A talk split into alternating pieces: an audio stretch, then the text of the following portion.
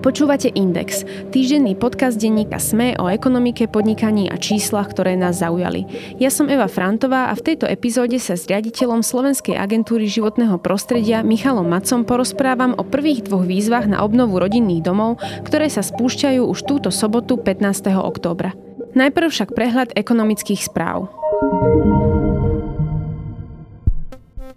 Ministerstvo financií v pondelok zverejnilo návrh rozpočtu na rok 2023.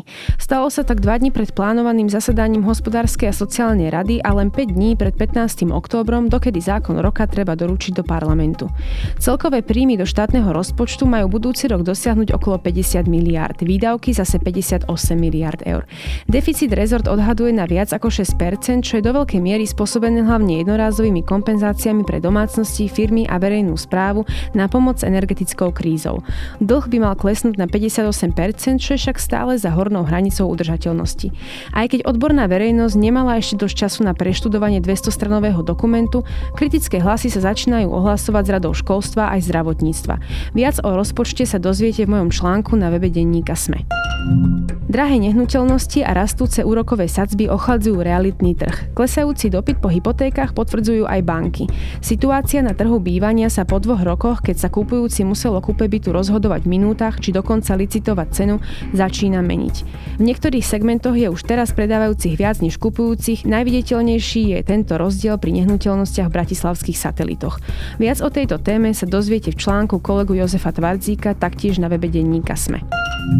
Ratingová agentúra Fitch predpovedá, že britská ekonomika sa prepadne do hlbokej recesie, keďže rýchle zvyšovanie úrokových sadzieb znásobuje vplyv energetickej krízy a hospodárskeho poklesu v eurozóne. Fitch najnovšie predpovedá Británii pokles hrubého domáceho produktu v budúcom roku o 1% namiesto o 0,2%, ktoré očakávala ešte v septembri. Súčasný elektronický výber mýta na Slovensku má fungovať až do konca budúceho roka, ale s inými podmienkami. Národná dialničná spoločnosť sa má ešte dohodnúť so spoločnosťou Skytol na cene za prevádzku mýtneho systému o rok dlhšie. Zmluva o poskytovaní komplexnej služby elektronického výberu mýta z roku 2009 mala pôvodne uplynúť koncom tohto roka. Rusko schvaluje rozhodnutie zo skupenia OPEC Plus výrazne znížiť produkciu ropy. Rozhodnutie znížiť ťažbu ropy až o 2 milióny barelov denne ešte viac zhoršilo už aj tak napäté vzťahy medzi Bielým domom a saudsko-arabskou kráľovskou rodinou. Americká vláda totiž pred rozhodnutím OPEC Plus začiatkom októbra žiadala Saudskú Arábiu, kľúčového člena zo skupenia, aby sa ťažba neznižovala, prípadne ešte zvýšila a prispela tak k poklesu cien ropy. Inflácia v eurozóne sa v septembri podľa predbežných údajov Eurostatu prehúpla cez 10% Na Slovensku sa šplhá k 14% čo je piata najvyššia úroveň menovej únii. Postaral sa o to najmä nárast cien energií, ktoré medziročne vyskočili o 40% Ale aj ceny potravín vzrástli o bezmála 12% Spúšťačom bola dlhodobá geopolitická hra Vladimíra Putina s ruskými energonosičmi a jeho vojenská agresia na Ukrajine. Na pozadí tohto urýchlovača vysokých cien je však aj dlhoročná uvoľnená menová politika centrálnych bank. Viac nájdete v článku Jozefa Rínika, taktiež na webe denníka SME. Kto šetrí, má za 3 a z UPC šetríte až 96 eur za 2 roky. Znížte si náklady na podnikanie a zaobstarajte si bezpečný a spolahlivý internet od UPC. Super výkonný Office Internet 400 máme pre vás už od 13 eur mesačne. Navštívte www.upc.sk lomka biznis a dozviete sa viac o tom, ako získať rýchlejší a pritom úsporný internet. Pol miliardy eur. Presne toľko peňazí z plánu obnovy a odolnosti financovaného Európskou úniou vyčlenila vláda na energetickú obnovu rodinných domov. Na Slovensku práve tie tvoria približne polovicu celého bytového fondu, celkovo ide o takmer 1 milión nehnuteľností. Ročne sa z nich obnoví približne 1400, hoci komplexnú rekonštrukciu na dosiahnutie energetickej efektívnosti by potrebovala asi polovica. Európske peniaze však vystačia iba na prvých 30 tisíc. Slovenská agentúra životného prostredia, ktorá má projekt na starosti, tvrdí, že to bude iba začiatok, na ktorý štát neskôr nadviaže ďalšími podpornými schémami. Zníženie energetickej náročnosti domov je totiž pri súčasných cenách energií prioritou číslo 1 a ešte aj dlho bude. Kto môže o peniaze žiadať, na aké typy nehnuteľností, čo všetko musí žiadosť obsahovať, koľko bude potrebovať zo svojho, ale aj na špecifické otázky, ktoré nám prišli priamo do redakcie, sa budem pýtať generálneho riaditeľa Slovenskej agentúry životného prostredia Michala Maca. Pán Maco, ďakujem, že ste si našli čas. Ďakujem. Začneme teda tak z kraja. 15. oktobra sa spúšťajú prvé dve výzvy z plánu obnovy na podporu rodinných domov.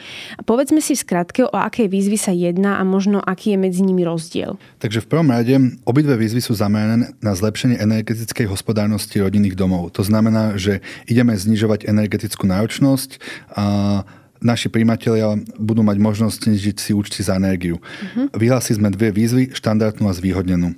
Na obidve výzvy sme vyčlenili momentálne 15 miliónov eur, čiže dokopy 30 miliónov uh-huh. eur. Obidve výzvy končia koncom februára. Uh-huh. A keď hovoríme, že jedna je tá štandardná a druhá je tá zvýhodnená, tak možno keby sme viacej popísali ten rozdiel, aby ľudia vedeli, že kedy sa môžu hlásiť o tú zvýhodnenú. Základný rozdiel je vo výške intenzity podpory. V štandardnej výzve je maximálna výška intenzity podpory do 60% a sú tam dve také cenové hladiny. Ak už usporí žiadateľ 30% primárnej energie, môže dostať dotáciu do výšky 14 000 eur. Ak usporí nad 60% primárnej energie, môže dostať dotáciu až do výšky 19 000 eur. Čiže pri štandardnej výzve motivujeme žiadateľov kvázi do technicky náročnejších opatrení, do zelenších opatrení, aby usporili viacej energie. Sociálna, respektíve zvýhodná zvýhodnená výzva je zameraná pre ľudí, ktorí nemajú dostatok financí na uh-huh. dofinancovanie tej svojej časti a tam je intenzita podpory až 90% a je tam maximálna výška 18 tisíc. Uh-huh, čiže vedia vlastne od štátu dostať viacej peňazí v podstate, lebo ak teda... Oni v princípe vedia dostať skoro rovnako ako v štandardnej výzve, ale rozdiel je ten, že v štandardnej výzve si žiadateľ musí doplatiť, ak dostane napríklad 19 tisíc, je to 60%, on si 40% ďalších musí doplatiť. Čiže tam je tá investícia príjmateľa oveľa väčšia. Uh-huh. Pri zvýhodenej výzve výzve tá investícia príjmateľa je oveľa menšia. Keď si to zoberieme, že by napríklad mal spolúčasť 10%, pri 18 tisícoch je to 1800 eur. Myslím, že tam je horný limit až 95%. Čiže vlastne, keď si namodelujeme ideálnu situáciu, že by dostal 18 tisíc, jeho najmenšia kontribúcia je 900 eur. Uh-huh. Čiže s 900 eurami môžem sa prihlásiť do tejto výzvy a ísť zateplovať svoj rodinný dom. Jasné, čiže je to vlastne pre nich jednoduchšie sa prihlásiť do tejto zvýhodnenej, aj keď nemajú teda nejaký veľký finančný obnos peňazí úsporený strany. Prečo teda naraz spúšťame iba prvé dve výzvy? Stále sa hovorilo, a teda tieto prvé dve výzvy dokopy sú za 30 miliónov eur, stále sa hovorilo, že na obnovu domov by sa do mája 2026 malo minúť až pol miliardy eur, tak prečo teda prvé dve? Je to veľmi jednoduché, lebo takéto delenie víziev nám umožňuje to, že v momente, keď sa výzva, jej alokácia, respektíve peniaze, ktoré sme jej predeli, minú, my výzvu uzatvoríme, vyhodnotíme a nám nič nebráni v princípe o týždeň vyhlásiť ďalšiu výzvu. Uh-huh. Čiže celý program obnovy rodinných domov môže kontinuálne pokračovať. Ale tým, že to oddelíme v malých výzvach, umožňuje nám jednoduchšie po vyčerpaní celej alokácie uzavrieť výzvu, zhodnotiť ju a, pozrieť sa na to kritickým okom, kde sme spravili chyby, ako to môžeme zmeniť a tým pádom nám to dáva väčšiu flexibilitu výzvy upravovať tak, aby viacej vyhovali občanom Slovenskej republiky. Jasné. A možno aj je to jednoduchšie pre vás, čo sa týka nejakej administratívy a spracovania, alebo predsa len keby bolo naraz vyhlásených veľa tých výziev, tak by to bolo asi aj komplikovanejšie. Nie, výzvy budú vždycky zatiaľ štandardne dve. Štandardná a zvýhodnená. Uh-huh. A to, že či by bolo viac víziov, nemá na to žiadny dopad, lebo vlastne u nás sa spracujú žiadosti spôsobom first in, first serve. To znamená, že kto prvý príde, ten jeho žiadosť bude skôr posúdená. Uh-huh. Takže jediný rozdiel je ten, že napríklad ak sa nám peniaze minú v polke decembra, máme plán e, výzvu otvorenú do februára, ak sa nám minú v polke decembra, uzatvoríme výzvu, vyhodnotíme, zistíme, že čo by sme mohli spraviť lepšie, zjednodušíme procesy, ktoré našim príjimateľom nevyhovovali, na základe spätnej väzby výzvy upravíme a znovu pustíme. Prejdeme teda k detailom. Povedzme, že sa niekto chce uchádzať o dotáciu z jednej z týchto víziev. Čo musí splňať jeho dom? Aké sú nejaké základné parametre? Ja by som vás predbehol, povedal uh-huh. by mhm. som, že základný parameter, ktorý je zhodný na obidvoch výzvach, je, že musí sa ušetriť minimálne 30% primárnej energie oproti stavu pred rekonštrukciou rodinného domu. Toto je základná podmienka, ktorá je e, rovnaká pre obidve výzvy. Ďalšie podmienky, ktoré sú kvázi rovnaké pre obidve výzvy, sú, že rodinný dom sa musí nachádzať na území Slovenskej republiky, musí byť evidovaný v liste vlastníctva ako rodinný dom, musí byť postavený a skladovaný pred 1. januárom 2013 uh-huh. a je využívaný výlučne, respektíve v prevažnej miere na bývanie bývanie a nie na podnikateľské účely. A v neposlednom rade v projektovom energetickom hodnotení alebo v energetickom certifikáte je zaradený ako rodinný dom. Často nám chodia otázky typu, že či je možné žiadať o dotáciu napríklad e, na chatu, ktorá vyzerá ako rodinný dom, kam človek chodí na víkendy, respektíve netrávi čas napríklad cez prázdniny, alebo aj dlhšie teda časové obdobie, alebo na nejaký záhradný dom. Ľudia možno, že teda nepočuli úplne konkrétne tie podmienky, ale možno, že majú aj taký pocit, že veď tam bývam, takže mm-hmm. môžu alebo nemôžu? Nie. Žiaľ, pri tomto programe je možné žiadať prostriedky len o rekonštrukciu rodinného domu. Musí byť nehnuteľnosť takto zaevidovaná, ako som spomenul na katastri, v liste vlastníctva. Ide vlastne o to, že chceme pomôcť riešiť aj energetickú krízu, to znamená, že chceme primárne pomáhať ľuďom, ktorí v tých domoch bývajú. Je to ich hlavná nehnuteľnosť, v ktorej žijú. Prichádzajú nám do redakcie také otázky, či sa obnova môže týkať aj iných objektov, napríklad na pozemku. Jeden pán konkrétne sa pýtal, či by si mohol aj nejakým spôsobom zrekonštruovať studňu a podobne. Ako to teda je? Rátajú sa aj nejaké subjekty v rámci toho jedného pozemku? Žiaľ, jedná sa len o rodinné domy.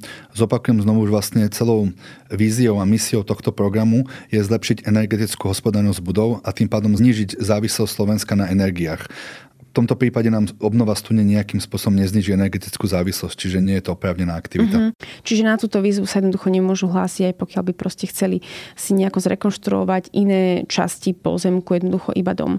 Ano. Spomínali ste podmienku, že dom musel byť postavený pred rokom 2013. Čo ak som v ňom dovtedy robila nejaké rekonštrukcie alebo dodatočné prístavby? Bráni toto nejako v prihlasovaní? Principiálne nie. Je dôležité, aby bol dátum prvej kolaudácie pred 1. januárom 2013.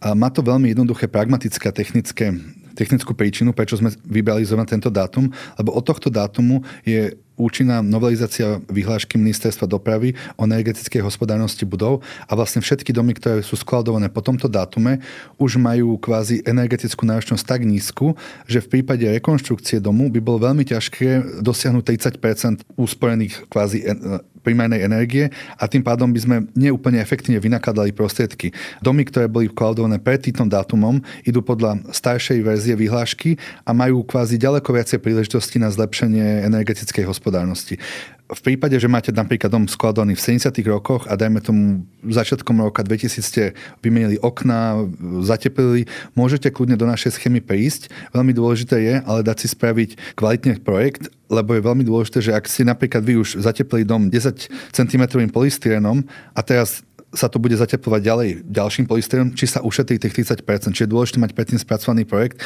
aby sa nestalo, že k nám pristúpite nejakou kombináciou, že napríklad okna nemeníte, lebo tie už ste menili, e, respektíve zateplujete podkrovie a napríklad by sa stalo, že ušetríte 25%, my vám žiaľ nemôžeme poskytnúť dotáciu. Čiže dôležité je, aby sa na to predtým pozrela odborne spôsobila osoba, či už energetik alebo stavebný inžinier, ktorí vám pomôžu navrhnúť súbor opatrení tak, mm-hmm aby k požadovanej úspore prišlo. Čiže aby som to ešte zhrnula, tak vyberáte domy, ktoré sú skladované pred rokom 2013 kvôli tomu, že nebola na ne kladená taká energetická náročnosť pohľadu kolaudácie. Splňali teda nejaké podmienky, ktoré boli vtedy platné a keby ste teda do toho brali aj novšie domy, bolo by veľmi komplikované splniť teda ano. to zniženie energetickej náročnosti o 30% A zároveň teda môžu sa hlásiť aj domy, ktoré už prešli nejakou tou obnovou, ale tam si treba teda dobre premyslieť a spočítať spýtať si to, či dokážu ešte znížiť tú náročnosť. Áno, lebo vlastne stavba, ktorá už prešla nejakou obnovou, má ďaleko menší potenciál splniť podmienku úspory 30 uh-huh. Isté podmienky musí splniť ale aj žiadateľ. Okrem toho, že musí byť občanom ktoréhokoľvek štátu Európskej únie a musí mať v danom dome trvalý pobyt ešte pred spustením výzvy, tak ak sa chce uchádzať o tú zvýhodnenú výzvu, v dome musia mať trvalý pobyt aj jeho neplnoleté deti, respektíve dieťa so zdravotným postihnutím. Čo ďalšie sa vyžaduje teda, ak napríklad, pokiaľ ide o vzťah žiadateľa k štátu, čo ak má napríklad nejaké podlžnosti a podobne, aké sú tam podmienky? Začnem tým, že čo je spoločné pre obidve výzvy. V obidvoch výzvach platí, že žiadateľ musí byť občanom štátu Európskej únie a musí byť majiteľom rodinného domu. V prípade, že nie je výhradným majiteľom rodinného domu, môže žiadať aj tak o príspevok, ale musí mať písomný súhlas ostatných majiteľov domu a musí byť tento písomný súhlas notársky overený. Toto je zhodné pre obidve výzvy ak idem do štandardnej, splnil som vlastne už podmienky a môžem žiadať. Ak idem do zvýhodnenej, sú tam dve kvázi možnosti. Buď mám v starostlivosti ZTP dieťa mladšie ako 18 rokov, ako ste spomenuli, alebo mám, sa starám o 4 alebo viac neplnoletých detí. Tie Sam... musia mať tiež ten trvalý pobyt. Áno, tie musia mať tiež uh-huh. trvalý pobyt v rodinnom dome, na ktorý žiadam príspevok.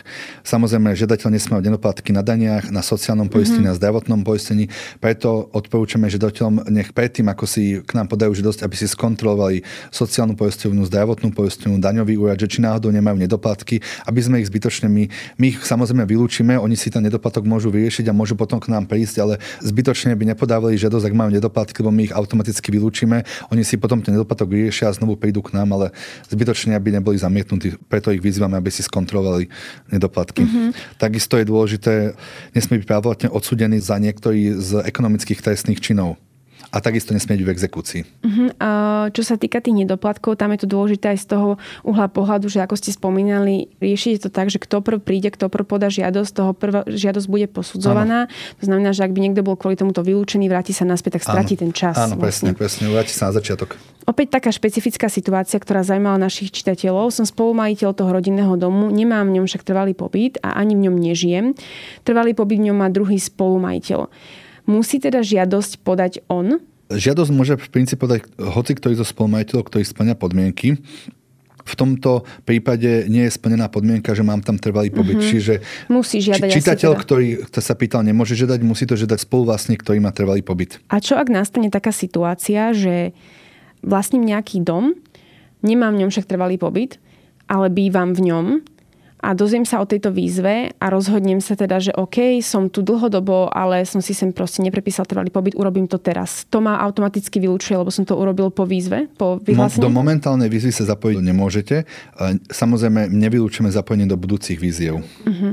Často sa opakovali aj otázky týkajúce sa spôsobu podania žiadosti. Ak už viem teda, že som oprávnený žiadateľ a zároveň môj dom splňa podmienky a rozhodnem sa teda, že by som si chcela podať žiadosť, ako to môžem urobiť? Najlepšie je či už elektronicky, alebo elektronicky vyplniť formulár, vytlačiť si ho doma, podpísať a pošlať ho poštou do podateľní Slovenskej agentúry životného prostredia na Rožňavskej 24 v Bratislave. Samozrejme adresy nájdete na našej stránke www.obnovdom.sk a samozrejme elektronicky sa dajú poslať cez Slovensko.sk. Hovoríte, že vytlačiť žiadosť, čiže zrejme aj tú žiadosť nájdu na stránke. Áno, áno. K žiadosti treba ale doložiť viacero dokumentov, nestačí ona samotná. Keď hovoríme o spoluvlastníkovi nejakého rodinného domu, tak treba splnomocnenie od ostatných, pokiaľ on chce žiadať. Takisto vyjadrenie zo stavebného úradu, doklad, ktorým sa dá preukázať vek domu a tiež teda energetické hodnotenie, respektíve energocertifikát. Zastavme sa trochu pri tomto. Mnohí ľudia, keď to nájdu vlastne v tých papieroch o výzve, nebudú chápať, aký je medzi nimi rozdiel, tak možno keby ste toto trošku priblížili. Skrátke, energetický certifikát vám stačí, keď vaša rekonštrukcia rodinného domu nepotrebuje stavebné povolenie. Pretože ako náhle potrebuje stavebné povolenie, stavebný úrad si od vás vypýta projektové energetické hodnotenie. Čiže ak rozsah stavebných prác na vašej nehnuteľnosti si nevyžaduje stavebné povolenie, stačí vám energetický certifikát. Ak si rozsah stavebných prác na vašej nehnuteľnosti vyžaduje stavebné povolenie, prosím, pripravte si aj projektové energetické hodnotenie, ktoré od vás e, môže žiadať stavebný úrad. Uh-huh, ale teda ten energocertifikát je kvázi také minimum, Áno. čo potrebujú aj keby napríklad nepotrebovali teda uh, to projektové energetické hodnotenie. Áno. Tam vlastne ide o to, že my na základe energetického certifikátu vieme vydokladovať Európskej komisii, že sme reálne ušetrili na dome 30%, pretože na rodinnom dome budú dva energetické certifikáty. Prvý bude pred rekonštrukciou a druhý uh-huh. bude po rekonštrukcii. A na základe rozdielných hodnot my vieme presne kvantifikovať k akej úspore prišlo. Jasné, čiže je to vlastne taký dôkazový materiál, áno, áno. či tá úspora bola dostatočná a či si vlastne ten žiadateľ tej peniaze v podstate zaslúžil áno. za to, že čo urobil na tom dome. Mnoho ľudí ale ani netuší, že či ich dom niečo podobné má ako to zistia a ak ho naozaj nemajú, kto im takýto energocertifikát na začiatku vypracuje? Odporúčam, ak ľudia si nevedia dať rady, aby prišli do našich regionálnych kancelárií, kde im naši pracovníci poradia s celým postupom, povedia im takisto, kde nájdu kontakty na energetických certifikátorov, na stavebných inžinierov. Na našej stránke sú prekliky na zoznam odborne spôsobilých osôb, ktoré majú oprávnenia vypracovať energetické certifikáty. Takisto spolupracujeme so Slovenskou komorou stavebných inžinierov, čiže dôrazne odporúčam všetkým potenciálnym žiadateľom, aby kontaktovali odborníkov, aby si naozaj nechali poradiť odborníkmi a vypracovali si dôsledne projekt pred podaním žiadosti. Spomenuli ste tie centrá Slovenskej agentúry životného prostredia, malo by ich byť 10. Vieme povedať, určite sú na vašej stránke, ale možno by ľuďom pomohlo aj vedieť, že kde konkrétne sa nachádzajú. Máme vlastne v jednoduchosti v každom krajskom meste máme regionálne centrum. Uh-huh. Povedzme si, že niekto má tento energetický certifikát, je však niekoľko rokov starý. Nemenili sa nejak podmienky stanovania energotried, že by sa musel obávať o jeho neplatnosť, alebo možno niečo prestavoval a potom si ho nedal vystaviť. Čiže aké sú túto nejaké také náležitosti, na ktoré sa zamerať? Závisí od špecifického veku energetického certifikátu, pretože podmienky ohľadom zaraďovania do energetických tried sa menili v čase. Pre účely výzvy požadujeme, aby sa energetický certifikát obsahoval aj návrhy opatrení s vyčíslením ich prínosov k úspore energii. Čiže z tohto pohľadu bude lepšie, keď si nechajú príjmateľa spraviť nový energetický certifikát. Čo ale, ak niekto napríklad získal ten energetický certifikát pred pol rokom alebo pred rokom a teraz si povie, že no ale veď to asi nemusím, veď ho mám dostatočne nový. Prečo je výhodné si ho dať znovu vypracovať, keď chcú žiadať o túto výzvu? Je to dôležité preto, že keď si dneš, podľa dneska platné legislatívy nechajú vypracovať energetický certifikát, bude obsahovať aj návrh opatrení, ktoré treba na nehnuteľnosti zrealizovať, aby bola dosiahnutá nejaká signifikantná úspora. Čiže na základe toho energetického certifikátu stavebný inžinier navrhne opatrenia, vyberie vhodnú hrúbku polystienu, navrhne výmenu otvorových konštrukcií, hrúbku zateplenia napríklad stropu alebo podkovia. Všetky tieto informácie stavebný inžinier berie z energetického certifikátu a vlastne od energetika, ktorý mu dá taký návod, že kde sú tie najväčšie body úniku energii z rodinného domu. Je možné, že ak žiadatelia už majú energetický certifikát, ktorý obsahuje takéto opatrenia, môžu ho použiť. Ak ho nemajú, preto odporúčame dôsledne, aby si nechali takýto energetický certifikát vypracovať. Uh-huh. Čiže je to vlastne pre nich aj také zjednodušenie toho celého. Ak majú takýto certifikát, vedia vlastne, už tí projektanti vedia, na čo sa zamerať, čo v tom dome zmeniť, aby sa zlepšila jeho energetická efektivita. Áno, kvázi to je tá, aj taká skúška správnosti, že či vôbec je možné ušetriť 30% energie, lebo môže sa stať, že sú príjimatelia alebo žiadatelia, ktorí majú 20 rokov staré domy, ale už pred 20 rokmi boli postavené s najmodernejšími technológiami, s vysokou mierou zateplenia a napríklad aj takýto dom sa môže stať, že neušetrí 30% energii. Ak má napríklad štvorsklové okná, poriadne hrubé zateplenie, ak má nejakú, nedaj Bože, rekuperáciu alebo teplné čerpadlo, s takýmto domom žiaľ už nič nespravíme. Často sa nám objavuje aj otázka, ako ľudia zistia, či im niečo z podstatných dokumentov pri podávaní žiadosti chýba. Ak teda pôjdu osobne, ja si predstavujem, že zrejme sa to dozvedia na mieste, ale ak niečo posielajú poštou, alebo teda ak tú žiadosť posielajú poštou, kedy sa dozvedia, že im niečo chýba, treba niečo doložiť? Je tam nejaká časová os? Ja by som to možno ešte vám odpovedal na tú otázku o jeden krok skorej. Predtým, než žiadateľ pošle dokumentáciu, veľmi dôsledne odporúčame ísť na webové sídlo www.obnovdom.sk a tam si skontrolovať zoznam povinných príloh, zoznam všetkej dokumentácie. A tú dokumentáciu, ktorú nepožadujeme v origináli, si originály nechať poslať nám fotokópie, pretože je možné, že v budúcnosti pri kontrole budú originály vyžadované. No a teraz žiadateľ všetko dá do obálky, pošle nám na našu podateľnú, napríklad na Rožinovsku 24 a my otvoríme dokumentáciu, nahráme do systému, pozrieme sa, ak niečo chyba, my žiadateľa nevylúčime, my mu pošleme kvázi žiadosť o doloženie alebo žiadosť o nápravu v závislosti, či chýba dokument alebo je dokument za vyplnený. No a celé toto hovorím vlastne preto, že keď žiadateľ venuje viacej času dôslednej príprave dokumentácie, my ho potom rýchlejšie prevedieme celým tým procesom schvalovania, mm-hmm. lebo najprv v procese administratívnej kontroly skontrolujeme, či má všetky dokumenty a správne vyplnené a potom v procese odborného hodnotenia zhodnotíme, že či ten dom naozaj splňa všetky parametre technické, legislatívne a ak áno, udelíme vlastne príspevok. A spôsob, akým vie žiadateľ tento proces zrýchliť, je, že nám dokumentáciu dodá v 100% stave. Lebo vždycky keď zistíme, že niečo chýba, my ho budeme dotazovať, žiadateľ bude samozrejme reagovať, odpovie. Celý proces sa môže napríklad o niekoľko mesiacov predložiť, že si budeme takýmto spôsobom e-mailovať alebo telefonicky komunikovať a dodávať dokumentáciu.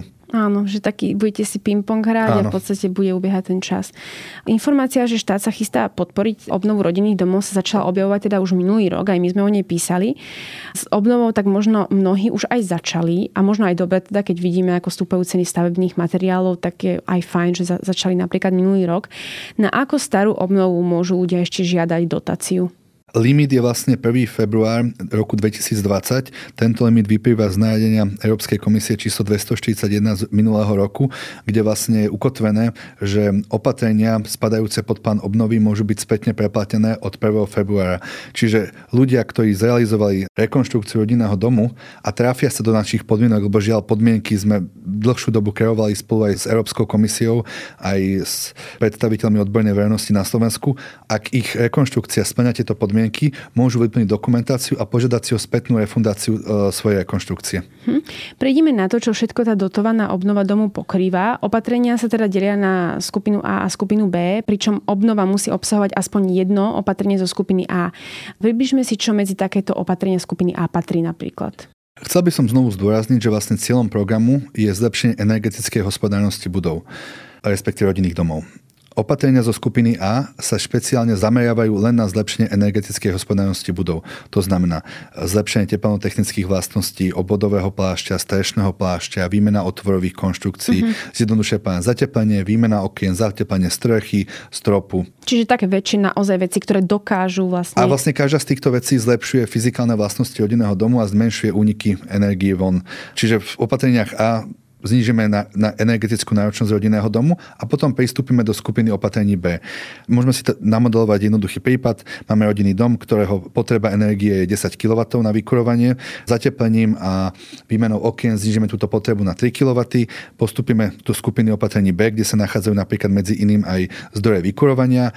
Vymeníme si zdroj vykurovania tak, aby vyhovoval našim novým potrebám, keďže sme išli z 10 kW do na 3, energetická náročnosť klesla, čiže nám stačí menší kotol, respektíve uh-huh. menší zdroj vykurovania, ktorý bude potom efektívnejší a tuto sa nám zmaterializujú potom reálne úspory zo zníženej potreby energii. A ešte by som chcel potom dodať, že ďalej v skupine B sú aj ďalšie opatrenia, ako napríklad zelená strecha, akumulačná nádrž na vodu, tieniaca technika alebo dokonca aj odstranenie azbestu. Čiže vlastne tie opatrenia zo skupiny B sú podporné, ktoré nám vlastne umožňa celý ten dom kvázi dokončiť do komplexnej obnovy. Že nielen zateplíme, ale aj vymeníme zdroj vykurovania, pomôžeme aj s nejakými zelenými opatreniami ako zadržiavanie dažďovej vody, zelená strecha, fotovoltika, proste tam, tam sú také veci, ktoré nám zlepšujú ten zelený index celého. Jasné. A vlastne v podstate si to dá, dá sa to predstaviť aj tak, že najprv teda ten dom zateplím, utesním, aby teda už potom tie vymenené zdroje energie nevyrábali tú energiu nadarmo a neunikala z toho domu. Správne. A ešte by som chcel podotknúť jednu vec,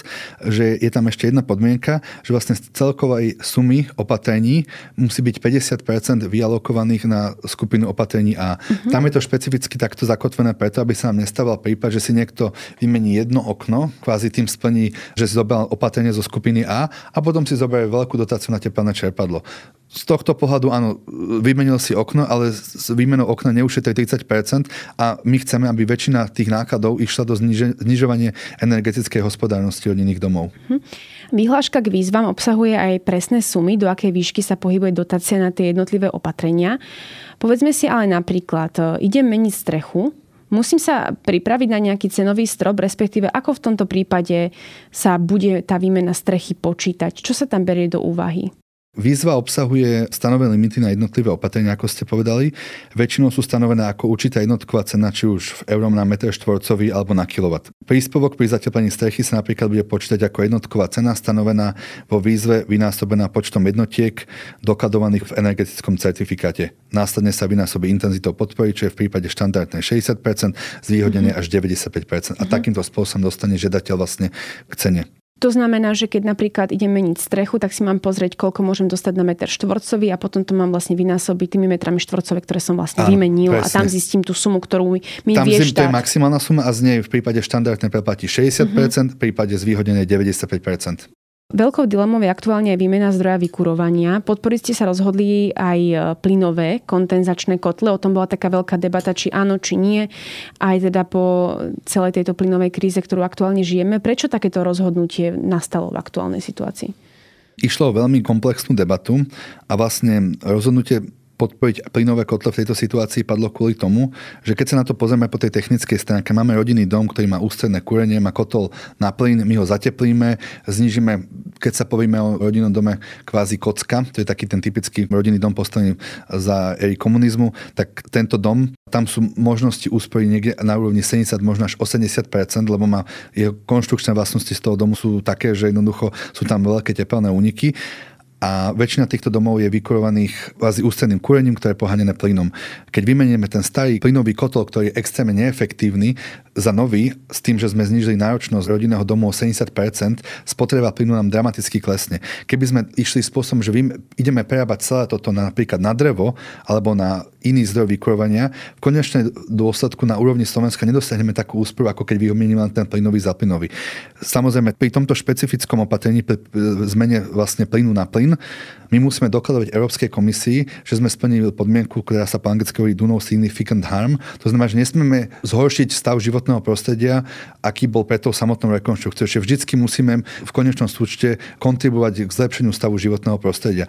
Pri situácii, že vymenieme plyn za plyn, je to trošku komplikovanejšie, lebo agentúra musí vydokladať Európskej komisii, že v tomto prípade boli všetky tieto podmienky splnené a je to veľmi prísne kontrolované. Nejdeme rozširovať množstvo plynových kotlov na Slovensku. Ide nám o to, že staré plynové kotle, ktoré by tak či tak ostali v používaní, si takto môžu teraz príjmatelia vymeniť za efektívnejšie a celkovo znižiť Aj spotrebu, spotrebu plynu na úrovni celého Slovenska. Naopak kotle na biomasu podporu nezískajú. Drevo napríklad, ak sa pozrieme naň ako na nejakú komoditu, s ktorou sa kúri, jeho cena šla hore.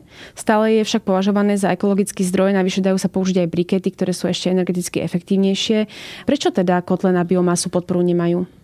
Slovensko momentálne nemá na národnej úrovni stratégiu dlhodobo udržateľnej biomasy a to je jeden z dôvodov, prečo nám Európska komisia momentálne neumožnila podporovať biomasové kotle. Pracujeme na tejto stratégii, žiaľ tá stratégia je nadrezortná vytvára sa v spolupráci s viacerými rezortami, ale pracuje sa na nej. Veľmi dúfame, že neviem slúbiť, že hneď v ďalšej výzve, ale určite v budúcnosti chceme e, mať aj podporu biomasových kotlov z plánu obnovy. No žiaľ, podpora biomasových kotlov má aj inú rovinu, ktorú by som rád spomenul, keďže na Slovenskej agentúre životného prostredia riešime aj kvalitu ovzdušia a Slovensko má dlhodobo prekročené limitné normy pri prachových časticiach PM2,5, PM10, pri oxidoch síry a oxidoch dusíka a toto je z veľkej miery spôsobené nesprávnym vykurovaním a špecificky nesprávnym vykurovaním nevysušeným drevom. Čiže preto je Európska únia veľmi kvázi kritická a pozerá sa, akým spôsobom vyberáme vykurovacie zariadenia, aby sme kvázi momentálne situácii nespôsobili ešte zhoršenie kvality vlastne ovzdušia na Slovensku. Uh-huh.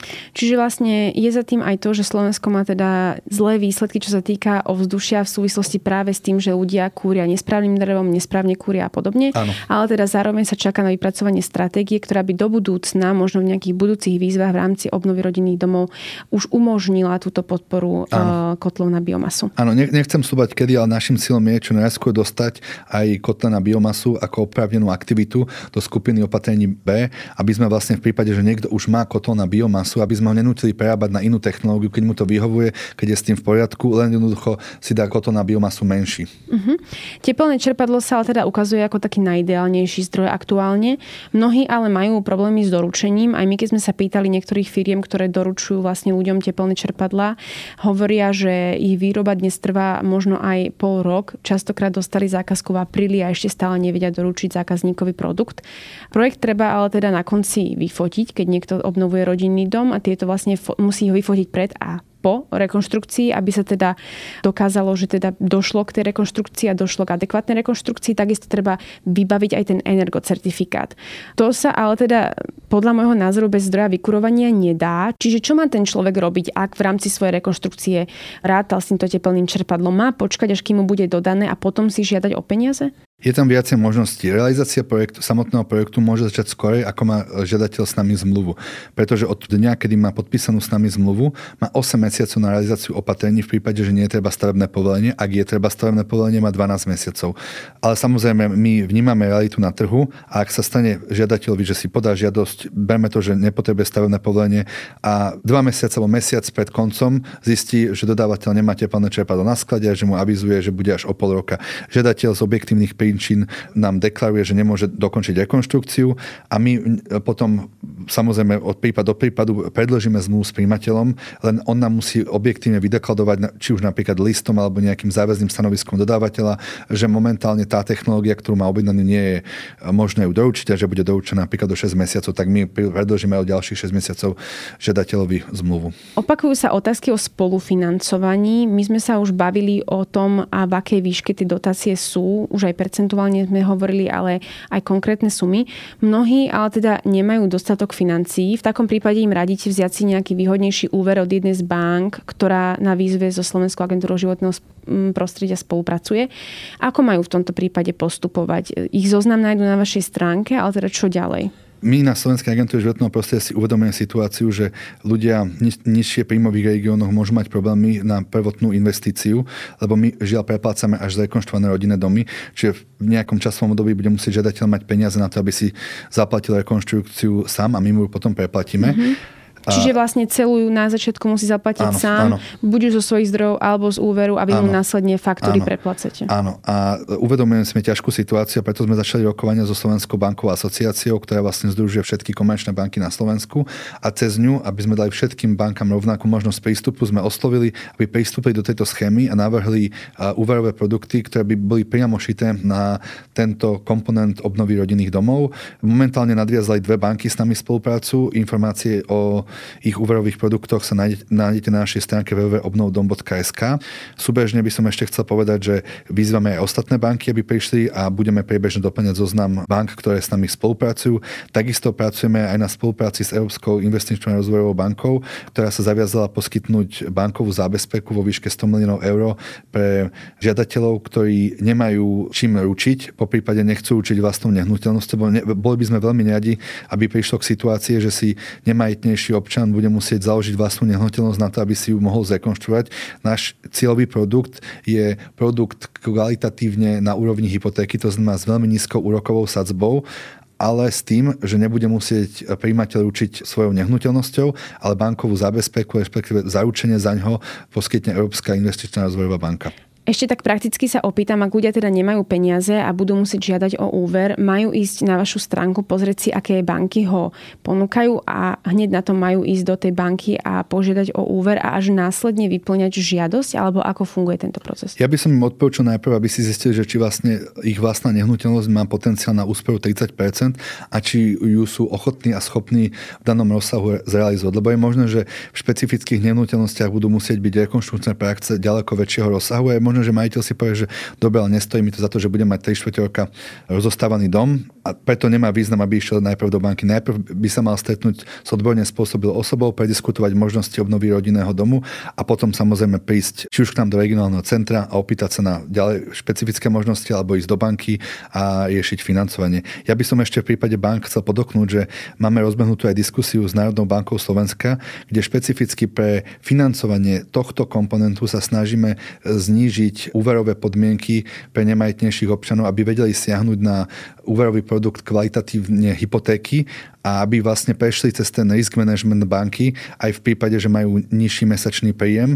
Čiže na tento špecifický komponent chceme, aby Národná banka Slovenska uvoľnila trošku úverové podmienky. Ešte sa spýtam takú doplňujúcu otázku, že tieto lepšie úverové podmienky, ale takisto aj tá zábezpeka od Európskej banky pre obnovu a rozvoj sa teda nebude týkať iba tej zvýhodnenej vízy. Bude sa týkať kohokoľvek, áno, áno. kto by mal problém. Áno, áno. Uh-huh. A ešte teda na záver, čo možno vy radíte ľuďom, aby urobili ešte pred tým 15. oktobrom, keď sa výzva spustí, je to pár dní, možno aj tak, aby uľahčili vlastne prácu aj vám v agentúre, ale aby možno aj zvýšili svoje šance na to, že sa im podarí tie peniaze získať. V prvom rade by si mali overiť, či sú oprávnený žiadateľ, potom aký príspevok môžu získať, to znamená, či chcú ísť do štandardnej alebo zvýhodnenej výzvy, potom či ich samotný rodinný dom splňa podmienky oprávnenosti a potom nasleduje poradenie sa s odborníkmi a príprava všetky dokumentácie. Chcel by som ešte na záver možno pár slovím povedať, že na agentúre sa jedíme o tom, že najzelenšia a najkvázi najlacnejšia energia je tá, ktorú nikdy netreba vyrobiť, preto vlastne celom tohoto celého je v prvom rade ušetriť energie, ktoré sú potrebné na vykurovanie rodinného domu a chcel by som vyzvať všetkých občanov Slovenska, ktorí spadajú do týchto víziev, aby sa k nám prihlásili, aby prišli do regionálnych kancelárií, kde my radi poradíme. Cieľom je obnoviť 30 tisíc rodinných domov a cieľom je znížiť energetickú závislosť Slovenska a prispieť k kvalitnejšiemu životnému prostrediu. Hovorí Michal Máco, generálny riaditeľ Slovenskej agentúry životného prostredia. Ďakujem. Ďakujem.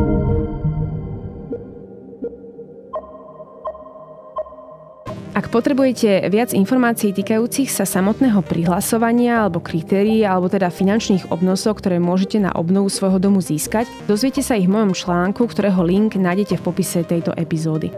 Počúvali ste Index, ekonomický podcast denníka SME, ktorý vo štvrtky nájdete vo všetkých podcastových aplikáciách, ale aj na webe denníka SME. Som Eva Frantová a na tvorbe podcastu sa podielal aj Marek Franko. Ak by ste mi chceli poslať svoje námety alebo podnety, respektíve ste v podcaste našli chybu či nezrovnalosť, spokojne sa mi ozvite na podcast index zavinačsme.sk. To je odo mňa všetko, počujeme sa opäť vo štvrtok. Kto šetrí, má za 3 a z UPC šetríte až 96 eur za 2 roky. Znížte si náklady na podnikanie a zaobstarajte si bezpečný a spolahlivý internet od UPC. Super výkonný Office Internet 400 máme pre vás už od 13 eur mesačne. Navštívte www.upc.sk lomka biznis a dozviete sa viac o tom, ako získať rýchlejší a pritom úsporný internet.